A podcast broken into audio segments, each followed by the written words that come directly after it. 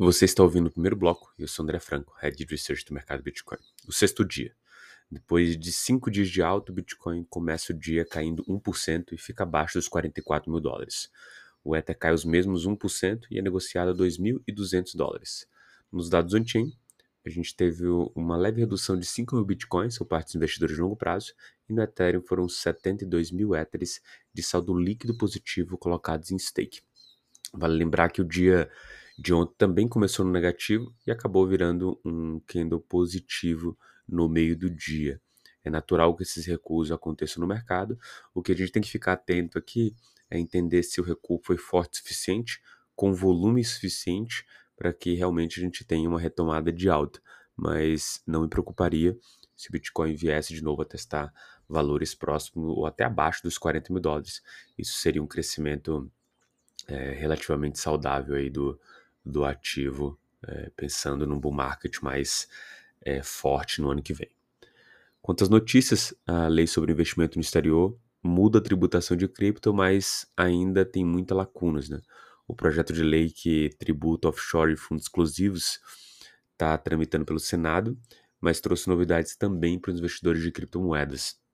O texto que foi aprovado incluiu, entre transações que passaram até a líquida de 15%, os rendimentos obtidos com cripto negociados em exchanges estrangeiras.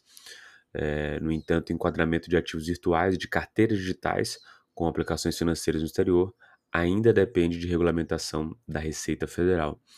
Esse desenho aqui ele acaba sendo não só negativo pela questão é, do usuário que agora vai ter que pagar imposto, mas principalmente pela preocupação de não estar tá incorrendo em nenhum erro com a Receita Federal e isso, é, de alguma forma, pode ser delicado, o que talvez de alguma forma favoreça aí o investimento local ou via fundo localmente também.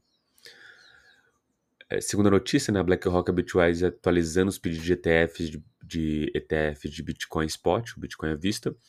É, esse ajuste geralmente acontece quando há uma conversa entre o regulador e os proponentes para que o ajuste seja feito para a aprovação acontecer. Então, cada novo ajuste que essas empresas fazem no seu feeling, ele fica mais claro que a conversa está existindo, que a aprovação é iminente. E isso, obviamente, em nenhum mercado, como a gente pode ver nas subidas recentes do Bitcoin. Terceira notícia, né? O Blur dominando quase 80% do volume de trading de NFT.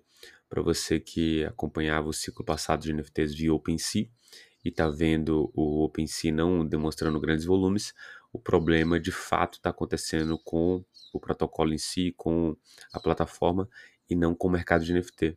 O dominante hoje do volume de NFT é o Blur e isso obviamente muda um pouco a leitura do mercado e principalmente como o investidor deve olhar para cada uma dessas plataformas.